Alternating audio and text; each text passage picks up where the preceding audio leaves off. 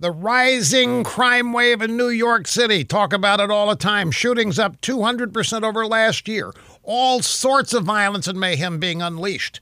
Now, the mayor, the idiot Bill de Blasio, says people's pent up frustration of being cooped up inside because of the virus. He says that's the reason for skyrocketing crime. He says the $1 billion cut in the police budget, that's got nothing to do with it. Dismantling the anti crime task force, the plainclothes unit, that's got nothing to do with it either.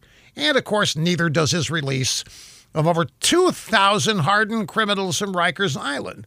And now another genius, New York Congresswoman Alexandria Ocasio Cortez, has put her two cents in. She agrees the massive police budget cuts are not related to the crime wave because she wants the police defunded. She says rising crimes caused by people who are scared to pay their rent. They go out, they shoplift a loaf of bread to feed their hungry kids. Well, how does that account for the 200% increase in shootings? Meanwhile, on the other coast, California Democrats are about to release 8,000 criminals from jails and prisons to stop the virus from spreading, supposedly.